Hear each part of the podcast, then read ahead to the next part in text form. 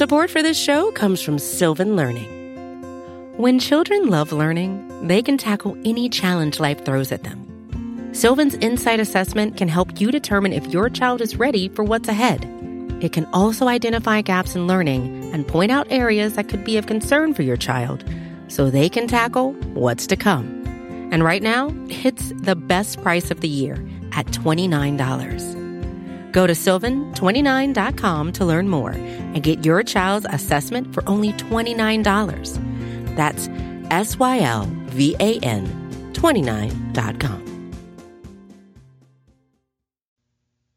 There are many different paths you can take, but there's only one road to Atlanta. Drive deep out to left field. He clubbed it. Brady twisting and turning, looking up and giving up. It's a home run for Dansby Swanson. Blair out towards shallow right. That's big trouble. Albies going back. He dives and he makes the catch. What a play, Ozzie Albies. Swanson is headed for three. He'll try for it inside the Parker. Relay throw comes toward the plate. He'll score standing, and it's his second inside the park home run of the season. This is your weekly podcast dedicated to the Atlanta Braves farm system. Follow the show on Twitter at road the number 2 Atlanta. Now, hit the road with your hosts, Eric Cole, Gaurav Vaidya, and Garrett Spain. Ladies and gentlemen, welcome to the Road to Atlanta, a podcast devoted solely to the Braves farm system and Braves prospects. I'm one of your hosts, Eric Cole. You may recognize me from my work over on batterypower.com, where I've been the deputy site manager since 2018 and the minor league editor since 2015. Joining me as often in a what is best described as an unplanned episode of Road to Atlanta. You can follow him on Twitter over on, at Braves MILB. One Garrett Spain. Garrett, how are you, my man? I am good. A little bit uh, frantic right now. It's quite a bit going on for us today, and big series at the major league level. So it's a it's a big day for the Braves. Yeah. So full disclosure to our listeners, uh, it was in very likely that we weren't going to have an episode of Road to Atlanta today. Uh, our general plan was I had some plans that had fallen through for tonight. Uh, but we were already kind of looking ahead towards the end of the week for our draft preview show, which we are still going to do. Uh, is just going to be a big rundown of what we think is going to happen in the draft, the guys we like, the strategies we like, the guys we don't like, the strategies we don't like. Just kind of running down all of our thoughts on the draft, so we can get that into one show before we kind of get into the draft, which starts on the 17th. Question mark. Uh, it's, I know it's kind of days of the week, but the short answer is it's going to be starting up at the end of the weekend. We want to make sure that we're good to go and have that information in place for you. And we want to have all the mock drafts and stuff from this week kind of in that preview show anyway. So it was going to make some sense to do it then. However, the Braves had other plans for us on this day because uh, two big pieces of news came out. Uh, one matters more to us than I think to the general public, but also the other one matters to us a lot and to the general public a lot as well. Uh, the, those two big pieces, of course, are that Vaughn Grissom. Uh, it was reported that he's being promoted to uh, Double A Mississippi, and then also the Braves reached terms with the Kansas City Royals on a rare draft pick swap where they're going to be taking the 35th overall pick in exchange for three prospects, including Drew Waters, Andrew Hoffman, and C.J. Alexander. Now, Garrett, we're going to talk a little bit about Vaughn Grissom first. Uh, before we kind of do a, a, deeper dive into kind of what's been going on in this trade, breaking it down both on the you know what the Braves had to give up and then what the return is and what that could mean for them in about a week or so. Talk to us a little bit about Vaughn Grissom. I mean, this is a very well earned promotion. He's pretty clearly the best prospect the Braves have in the farm system right now, and a guy that we've talked about a whole lot on this podcast. Happy to see this move happen. Talk to us a little bit about him. Yeah, I mean Grissom was kind of a no brainer. I think you know, the same with Hoffman when he got promoted a little bit was we were kind of thinking maybe it would be more towards the draft time, towards uh, the All Star break that they would get promoted. But I mean, there's a point with Grissom. He's on a 37 game on base streak. He has like a 180 weighted runs created plus in that time. I mean, it's just he's absolutely tearing the cover off the ball, and it's very clear that he's outgrown the level. Um, he, he's an interesting one because I think with him being at Double A this point, it kind of makes him an option next year at some point. I don't know if you know, probably not looking at him out of spring training, but now that he's at Double A, if he comes in and succeeds over the next couple of months, he's going to be a guy that come next year is going to be an option to come to the major level, or if they need a guy to fill in, or if for whatever reason he plays well enough and they think that he's the starter. Um, you know, the interesting thing for him, you know, I think we're still on the boat with Grissom that the biggest deal is for him to develop as a defender. But overall, I mean, what he's done offensively this year, what he's done offensively this year has been fantastic. I mean, he's improved his power, he's cut his strikeouts, he's had a little bit of a drop in walk rate, but overall, we've seen an adjustment for him towards driving the ball more frequently, especially over the last month. And really defensively, he's made a ton of strides. He's a lot more consistent in terms of he's not making those throwing errors as much. He's not making the fielding errors as much. There's still he's limited somewhat athletically. He's not the most rangy guy at shortstop. The arm is fringy at shortstop, especially with the accuracy. But overall, he's a guy that he's improved at really every single aspect of the game coming into this year and has been by a fairly wide margin the best player in the system. And so it's going to be interesting. I'm fairly hopeful that he's not going to struggle with that double A promotion. I don't really think, given the way that he hits the ball, the way he recognizes pitches, I think that he's going to be just fine. And he's going to be a guy that's, once you see him hit at double A, we're going to see him get a lot more attention nationally because he's kind of a guy that's just not quite getting on top 100 list yet. And he's going to be the guy that's very clearly the top guy in the system. Yeah, I, just to piggyback on a couple things you said there, uh, the the power production has been the biggest thing that we were looking for, especially after the first month or so of the season, where he was doing everything you wanted him to do. He was drawing walks, he was hitting for average, he was doing work on the base paths. I mean, again, he's not a guy who's crazy fast, but he's he's stolen quite a few bases this year. Uh, he just have definitely is an opportunistic guy on the base paths. Um, but the biggest thing for me was just, you know, like how much is he going to impact the ball? I mean, how many you know opposite field bloops and you know ground balls that sneak through those are great and all but you have to be able to show that you can impact the ball. And what he's done recently is just show that he can hit those you know drive the ball with line drives. Every once in a while he hits an absolute tank. Most of his home runs i think aren't like you know like you know tape measure shots. Uh, he certainly has the ability to kind of run into one but he again he but he has power in that bat and he had to be able to show that he can you know do that on a somewhat consistent basis because there's just otherwise he's just kind of a guy with a good hit tool. And if you can't impact the ball you just there's a real there's a real ceiling problem with those types of hitting prospects. But he's shown that he can do that. He's hitting doubles hitting home runs and again doing all the other stuff that he does well. I'm with you. Uh, i'm a little bit maybe a little bit more skeptical. I, I, understand that he's been a little bit better lately at short. Uh, i still see him more as kind of a utility guy that you can give you know guys days off. You pref- kind of maybe prefer to have him as at second base long term if that's kind of you're protecting him as a, at a at a position. But I don't think he's played poorly enough at shortstop to completely write off the idea that he can stay at short. Uh, but maybe as a utility guy, maybe as a second baseman, I think shortstop's a possibility. I don't know if I like him over at third as much because I think that some of the limitations with his arm are accuracy and they, they can be kind of compounded by having to throw all the way across the diamond. I could be wrong about that, but overall, I think that he's, you know, de- defensively, there are some questions there. But I mean, I wouldn't hate him in like in, in a corner spot in the outfield or anything like that either. He can just flat out hit. And when you have a guy that can just flat out hit, you just kind of keep developing him, see what kind of defensive home he eventually settles down in, and you kind of sort out the rest later. But overall, just a guy who we're very, very high on. He's performed very, very well. Uh, we are expecting some other promotions uh, as well, um, and we'll talk a little bit about kind of the openings from the trades here. Uh, obviously, before we kind of get into the names that left, there are roster spots that are available at Mississippi and Gwinnett. Now, there's one more spot at, at Gwinnett. Uh, presumably, that was maybe filled by Mike Ford, but maybe they they moved some things around to kind of put another guy in there internally. And there's also two spots at Mississippi. One of those has been filled by Vaughn Grissom. Uh, we're expecting guys like Dylan Dodd, Lisandro Santos, those are guys that are at Rome that around this period of time, it's either you know right before the draft or right after the draft is when we kind of see that roster movement. It seems like given the Braves moves that we're going to at least see some of those moves happen internally now to kind of move the guys up that have earned those promotions, move them to Rome, from Rome to Mississippi, and so on and so forth. Get the guys settled in for the rest of the season, see where the roster spots are going to shake out after the draft. Make your assignments in the lower levels in the minors and call it a day. Uh, again, the, again, Vaughn Grissom, Dylan Dodd, Lisandro Santos. That's kind of the groups of guys that we're talking about. If you're looking at the, you know, obviously Freddie Tarnok has already been promoted. Maybe you look at a guy like Jared Shuster down the line as well. Um, you know, relievers, things like that. Those are the kinds of moves that I think we're going to make see made.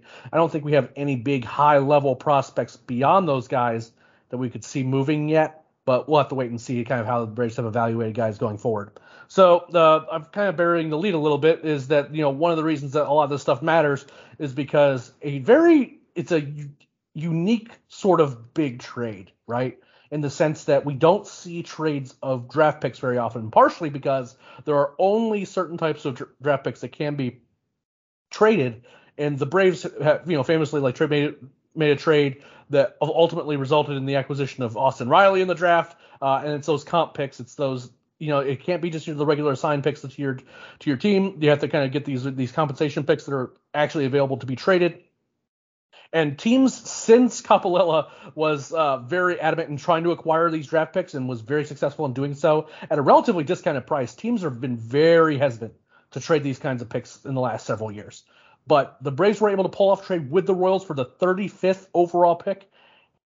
But it did. There was some cost here. Uh, I don't think it's a cost as much as some people think. Uh, the three pieces that the pieces that are leaving the Braves and heading to the Royals organization are former top prospect and guy who's really kind of fallen off a fallen to the wayside. I guess is the best way I know how to describe it. Drew Waters, uh, Andrew Hoffman, who's a pitching prospect that we liked a lot, uh, and C.J. Alexander, who's been in the organization for a long time. So Garrett, talk a little bit about these three guys, where they kind of stood in the Braves organization as they were leaving it. Yeah, I think a lot of your opinion on this trade kind of depends on the last time you watched Drew Waters play, uh, because you know, for me, I personally, for me, I would put Hoffman as the biggest acquisition from this trade, or the biggest guy that they traded away. I mean, I actually I, think agree. I agree. Yeah. Um, it, it's not like he's not significantly better than Waters, but at this point, I think one Hoffman is the better overall prospect, and I think that he's the more like would have been the more likely to contribute in Atlanta. You know, Waters was a guy that you know three years ago we were putting this guy, you know, people were throwing 60s on his hit tool, and now they're throwing 35s and 40s on it, and that's just. I mean that's what it is, and that's what he's shown. He's hasn't shown an ability to really recognize pitches at the AAA level or hit them, and it was fairly clear that you know, it wasn't necessarily clear, but it seemed more than likely that that change was not going to happen with the Braves. I hope he goes to Kansas City and they figure something out and he has a fantastic career because he has all the talent in the world. We know he has all the talent in the world. It's just he hasn't been able to unlock that, and the Braves don't. They don't have a position. They're not in a position where they can just kind of wait on guys, let them figure it out. They're trying to win World Series championships now, and having a guy in your system that you just kind of have to let him go through it. It's not really the best idea, you know, especially when he's taking up a 40 man spot. Talented, it's just wasn't going to work out with the Braves, and they got the value that they could from him. Hoffman is a guy that I think has shown he can be a back end starter. He's got three pitches. Uh, his slider is very, very good. His changeup flashes good. You know, there are times where it's inconsistent, but overall, I mean, he's been probably the best pitcher overall in the system this year. He had a 2.36 ERA, I believe it was at at high A Rome. He had just gotten caught up to Double A. He was a guy that we had liked after the draft, and then after watching him this season, was a guy that we went pretty high on pretty quickly. I mean, he's got a 93 95 fastball that plays up in the zone. This is a legitimate pitching prospect and one of the three or so best right-handed pitchers probably in the system, three or four guys. Um, and so it's it's a loss. And fortunately, it's kind of a trade from depth. They've got a bunch of guys that project as back end starters in the system, and so you feel fairly confident that okay, you've traded away Hoffman, but you've got a couple of other guys that you feel can fill that role, and you're not necessarily trading a guy that's a long term impact on the franchise we like Hoffman. I think that he's going to succeed with the Royals. It's just a matter of did the Braves need him? Not necessarily. And you flipped a 12th rounder and an outfielder that probably wasn't going to play for your team for uh, for the 35th overall pick. That's a fairly good deal, I would think. I, I don't actually totally understand it from the Royals' perspective. Um, but I do definitely understand it from the Braves' perspective, and it gives them a lot of flexibility in this draft. As for CJ Alexander, I think we can both agree that that's not really a factor in this trade all that much. I, am not. I was not even sure that Alexander was going to be with the organization very long. Uh, the way he was playing, and as many years as he spent in Double A not being very good, I kind of figured he was fairly close to kind of getting the axe and getting cut anyways. So for me, it's not really a, a factor. Though it would be very funny if that was a significant part of the conversations. I do like the idea of Dayton Moore being like, "It's CJ Alexander or the trades off." That'd be hilarious. Yeah, I I am not quite as low as you are on CJ Alexander. I do think that there's real questions about this hit tool long term. He's shown up more this year, uh, and I will say he's a pretty good defender at third, and he does have power. But the hit tool is a real question. Uh, has had some health issues as well, and he had those two years where he was just abysmal at the plate. Keep in mind, CJ Alexander was already kind of an older draftee, and has been at Double A since 2019 which is not a insignificant amount of time to be at one level. So I'm again I'm I'm I, I don't like completely hate CJ Alexander as a player, uh, but we like he probably would have snuck back into the the back end of our top 30 would be my guess just because of the strength of the system right now. But you know I'm not a guy that's like necessarily going to miss him. Uh, but he's a pretty good defender over at third, and he does have some power. So you know something could theoretically he is like uh, not a uh, it's not a complete non-zero to me, but it's not a guy that's moving the needle a whole lot either. Uh, Drew Waters has just been kind of a, a, tragic case. As you see all the athleticism, you see his ability ability to make plays in the outfield. When he's on base, he makes things happen.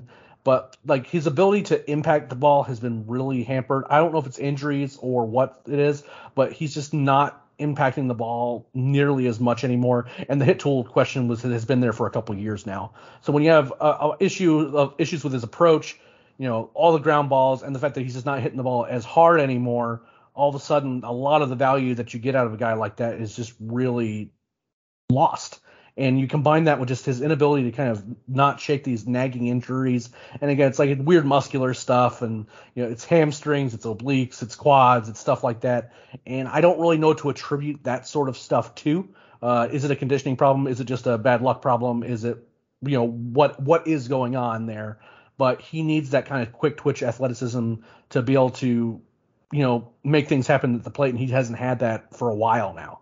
Um, he was going to be downgraded pretty significantly on our list, I would imagine. We haven't really made our, you know, made our prognostications quite yet. We are waiting until after the draft to make our top 30, but he just hasn't been the same guy. And when you have that, and you have a guy like Michael Harris who's really settled into the center field role, you have Ronald Acuna Jr. Um, you know, at that point, you're like, you can start to afford to be a little bit picky. Like, is this the guy that we're really going to be hanging on to, or do we, you know, we look ex- to external options? Do we look to the draft and maybe we just try to see if this guy can have a fresh start elsewhere? Hoffman for me is kind of actually the biggest piece of this trade. I did like him quite a bit.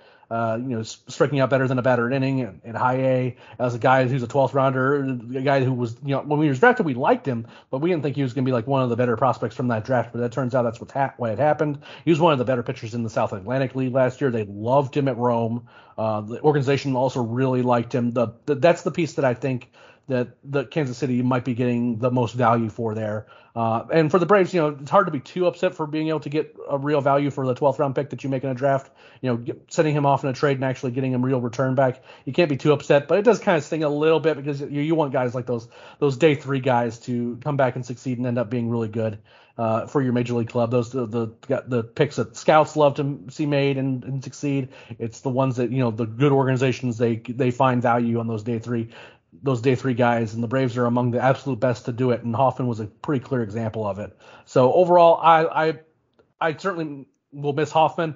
Uh, and you know, I've been we've covered Drew Rogers for a long time. Same thing with CJ Alexander, so it's nothing against those guys. But overall, I'm actually pretty happy with what the, it cost the Braves in this trade to get the 35th overall pick. And when we come back from our break, after a word from our sponsors, we're going to talk a little bit about what the return is for the Braves and what that could mean for the team coming up in this draft because there's going to be a lot going on with it. Support for this show comes from Sylvan Learning. As a parent, you want your child to have every opportunity, but giving them the tools they need to tackle every challenge, that takes a team. Now more than ever, educational support tailored exactly to what your child needs can make all the difference. That's why parents have trusted Sylvan Learning for 45 years as the ultimate teammate in their child's educational journey, instilling in them a love for learning and a passion for reaching the next level. And Sylvan's Insight Assessment can identify gaps in learning and areas that could be of concern for your child. It's a 360 degree view into your child's learning that you can't find anywhere else and helps ensure that your child didn't miss something in school that might put them at a disadvantage in the future. And right now, it's the best price of the year at $29. Go to sylvan29.com to learn more and get your child's assessment for only $29. That's S Y L V A N 29.com.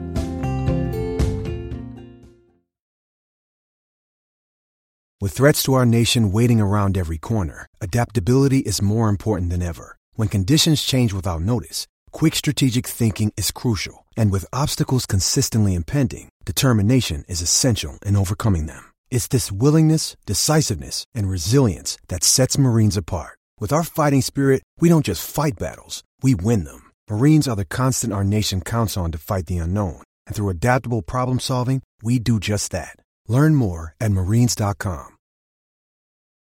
All right, Garrett, it is time to go full on tinfoil hat, figuring out what's going on with this draft strategy now. So, this is fascinating. Obviously, we mentioned already that the Braves, in return for those three prospects, got the 35th overall pick in the draft. Uh, the bonus pool value for that pick is a little over $2.2 million. I cannot stress enough to our listeners how much money that is. Going into this trade, the Braves had the 19th overall bonus pool in the entire draft. And that's not a terrible amount of money, especially considering that they're coming off a World Series championship. A lot of the times, those those are the teams that have like the worst bonus pools. They were certainly going to be able to do some things in the draft to kind of get the most value for their picks.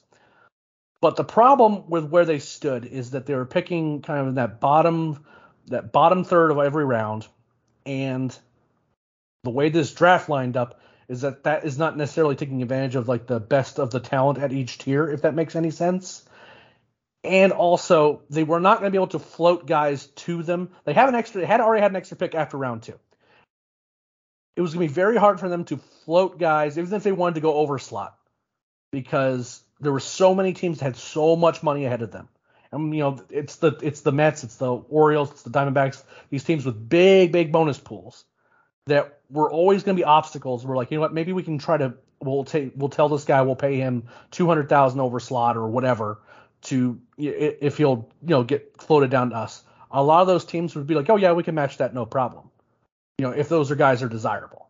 So getting that extra 2.2 million in bonus pool, being able to spread that out in a lot of different ways, and we'll be talking about about that, is no joke. And you know, obviously getting an extra extra pick is great. Uh, it gets gets more talent into the system. This feels a lot like the team is just taking their minor league assets and reinvesting them to kind of fill out the the lower levels of the minor leagues and get some of the future going down there in the lower levels.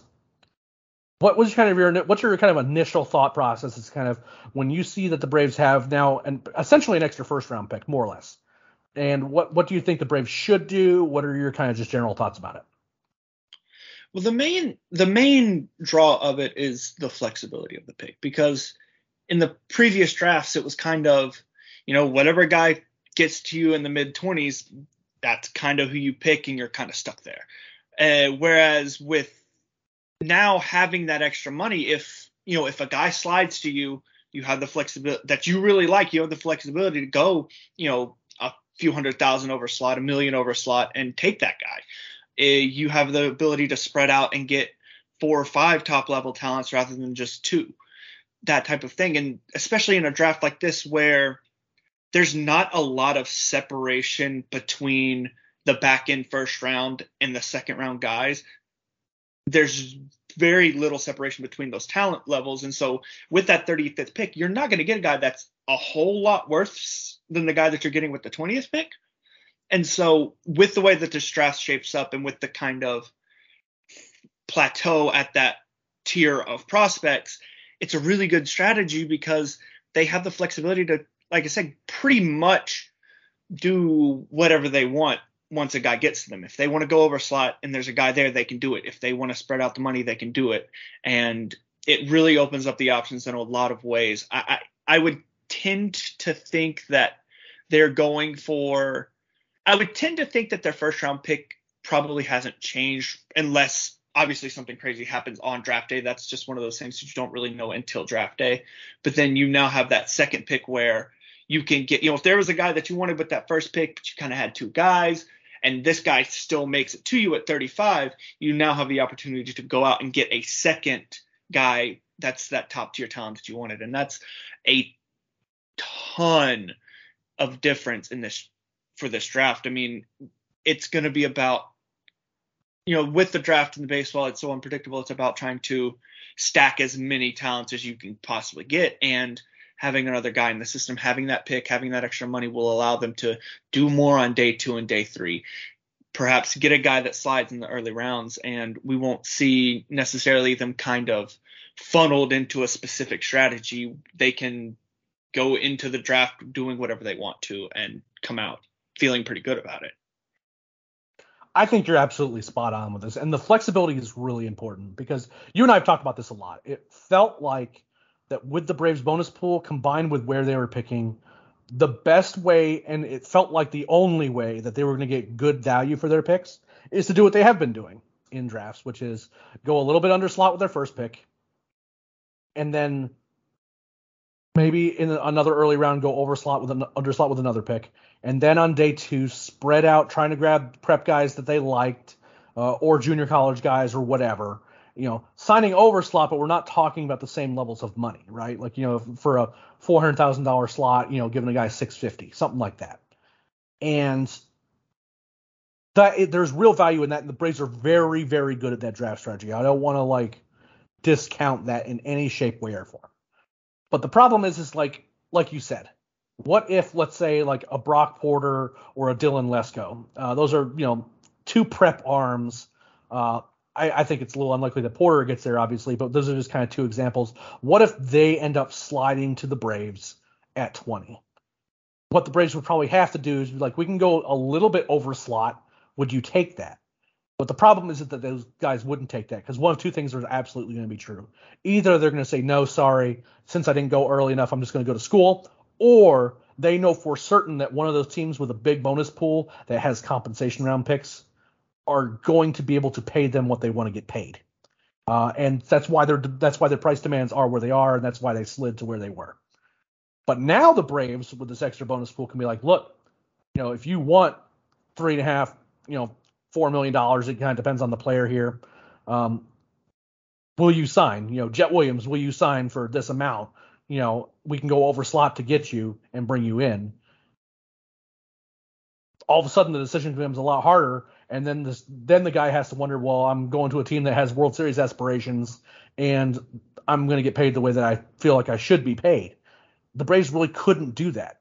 Conversely, they could just go just value for value, and then they get the 20th overall pick to pick the best guy on their board. Uh, maybe to try to save money there, they you know, they have a guy they like, and then they you know just sign the cheaper of whatever options they do like, and then they just go and get a solid player again. Like you said, the separation after those first 15 picks, I think it's about 15, maybe 16 if you're feeling generous. The talent level is a functionally second rounders to me, and there's a bunch of them, uh, and it's not just guys who maybe have warts in terms of like their play, you know, like maybe there's a hit tool question, a defensive question, or whatever. There's also all those Tommy John guys. It's the Peyton Pallettes, uh, Dylan Lesko's a name we've already mentioned, you know, Landon Sims, you know, just insert Connor Prielipp. Those are all guys that you don't necessarily want to p- blow a top 15 pick on. I don't think. Maybe one of those two, one or two of those guys gets picked, but those a lot of those guys were first rounders before they got hurt. And maybe, just maybe, the Braves go, you know what? We'll just go ahead and with our draft strategy pick the guy that we wanted at 20. But at 35, we might not wanted to pick one of those Tommy John guys at 20. But at 35, we will bring in a Pallette, a Sims, a Prielipp, and pay them well to come into the organization. Or and again, they can just they they and they can do this a lot of different ways. If they you know just pick their guys and they're saving a little money here in the first two picks, and in the second round a guy who's fallen out, a Tommy John arm or a, a prep guy who has a hard commitment to buy out of, and they have a bunch of money, they can throw it at him and say, hey, look, would you take this? We will pick you if you'll take it. And you have that flexibility when you have this extra bonus pool. And, and there's a ton of ways this could go. You know, we've we we've long just kind of been like, you know, like who could they go over slot for? Who could they go under slot for? You know, who are the guys that are going to be available? And the problem that the Braves were we from the guys even that we liked, let alone who the Braves like. And you know, we have some ideas of who the Braves like, but the problem is, is the the guys that they seem to like fell after their first pick, but before their second pick, right? You know, the, the guys that we like, you know, like the Adam Mazurs of the world and things like that. Those are those are guys, players we like. Uh, Eric Brown's another one that I like out of Coastal Carolina. Those are guys that are going to probably be gone. They're not going to be picked before 20 or at 20, but you really wish you had a pick between 20 and 57. Now they have that pick, in addition to having that compensation pick at the end of the second round, they have the ability to throw some money at some guys who have thrown, who have gone a little bit, who have gone, who have fallen a little bit further than they planned on, uh, or they can maybe even float them down to them because they actually have the the money to be able to fight some of these teams that have a lot of bonus pool. And it's fascinating. This changes everything. If you look at the mocks from the last three months for the Braves, a lot of them almost don't matter anymore in a lot of ways right? They still like the same guys the, the, the level they used to, but now they have the ability to position the board much more effectively and play the board much more effectively because having that extra money, having that extra pick allows them to go, you know what? We think this guy will be in the comp rounds, and that could be, you know, a bat that they like. That could be, you know, a prep pitcher that they think they can buy out of a commitment. They have that, that takes some convincing. Um, you know, or a guy that's maybe fallen a little bit further than they planned on. You know, they're picking between two guys at 20, and then they go, maybe this other guy will be there at 35. We'll tell him we'll t- we'll pay him this much and see if we can float him down to us. There's a lot of ways this could go, a lot. And you know, the now the Braves strategy Braves draft strategy is completely different to me. Uh, it's not just go with the college arm that we like the most, that we can save the most money on, and then space out our money, just get value for all of our picks and call it a day. I think that this now they could really make some moves, some really exciting picks. Uh, it's even hard to project what those picks could be at this moment. Uh, my head kind of starts spinning at prospects. You know, you know, like does this make them players for you know Cade Horton or Kumar Rocker? I don't think so, but you know, having that extra money makes means that there's a lot more possibilities than there were, you know, just a few hours ago. So, Garrett, is there anything else you want to add before we let everyone go? No, not at all. I mean, I think I think we'll kind of start probably on the draft preview episode. We'll kind of have a few days to get a everyone will have a few days to kind of wrap their heads around players that we maybe weren't even necessarily looking at because we were looking at well 20 and 57 and once we kind of get a better chance to kind of get our thoughts wrapped around this, we'll have a better feel of, you know, what players we kind of want to want them to target and then I think you'll probably see on the draft episode that that will kind of be a it'll be a little bit more of a uh, definitive feeling there at that point. Well, and we're also going to have more information come out, and that's important, right? It's that you know, like more information is going to get reported. Uh, the I mean, this just happened to the Braves too. You know, the scouting department, Dana Brown, they're trying to figure out exactly what they're going to be doing. But now that they have this extra money and they have this, but they have this extra pick, that changes everything for them too. You know, it, and as the next few days unfold, we're going to start hearing and seeing things and rumors about who they're talking to, who they're interested in. And once we get that information out there and we're start hearing what we hear as well, we're going to be able to kind of put that piece together and hopefully for our draft preview show. Again, it'll probably be Thursday, Friday, something like that. Uh, that that sounds like when we'd be doing it. We don't I don't want to necessarily do a show right the night before the draft, but who knows? Maybe that's what we end up doing. It just kind of depends on a lot of scheduling type stuff. Um, but we're gonna make sure we get that preview episode up here. We'll try to get Matt on here as well, so we can talk about all the guys that he likes, uh, the how the mocks are breaking down late, and all that other stuff. Uh, make sure you're checking out batterypower.com. We have a lot of draft preview content going up on the. We've done positional previews. We're gonna do some kind of the some of the rumored targets for the Braves. Uh, again, we're we're we're gonna do probably just the first two names or just the guys who've been mocked the most to the Braves, and then we're gonna really keep our ears to the ground for guys that we think would be really good fits for them at the with their first overall pick. And then from there, we're gonna be kind of just doing general roundtable type stuff. Our general thoughts as we kind of get into the draft coverage for the weekend. I want to thank you all for the support on the podcast. If you want to make sure you never miss a single episode of Road to Atlanta. All you have to do is subscribe to the Battery Power Podcast on whatever platform you get your podcast from Spotify, iTunes, Google Play, Stitcher. Anything that you you can you can get podcasts from, we are likely listed on it. If we are not, please let us know. We'll make sure we get listed on there. Don't forget to tell a friend. Make sure you leave a five star review. We appreciate all of you. And until next time, we'll see you on the road.